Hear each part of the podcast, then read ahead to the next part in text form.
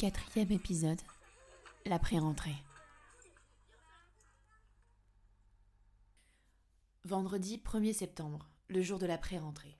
Ça y est, les vacances se terminent. Je vais enfin découvrir mes nouveaux collègues et pouvoir aménager ma nouvelle classe. Encore une fois, j'ai hâte, mais je suis angoissée et très timide.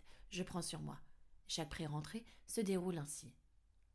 Les professeurs sont rassemblés dans une même salle face à la directrice. Il y a le fameux tour de table où chacun se présente et donne son niveau. Quelle horreur Je vais devoir prendre la parole devant tout le monde.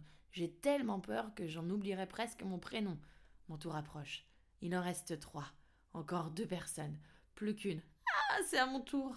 Euh, Marine, CM2C. Chose simple mais difficile pour moi. Enfin, passons. Je suis ridicule. La réunion dure plusieurs heures. Nous parlons du projet d'école, des interventions, du règlement, etc. Chaque enseignant va dans sa classe et la prépare ensuite.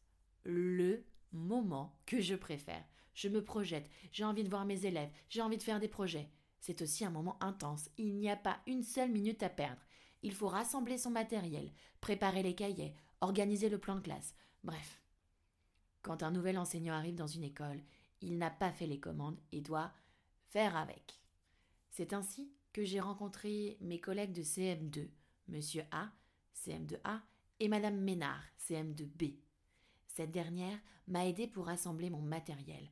Elle m'a aidé à me sentir bien en me disant que l'on pourrait travailler ensemble, voir nos programmations, nos progressions. Sa présence me rassurait, sans qu'elle le sache.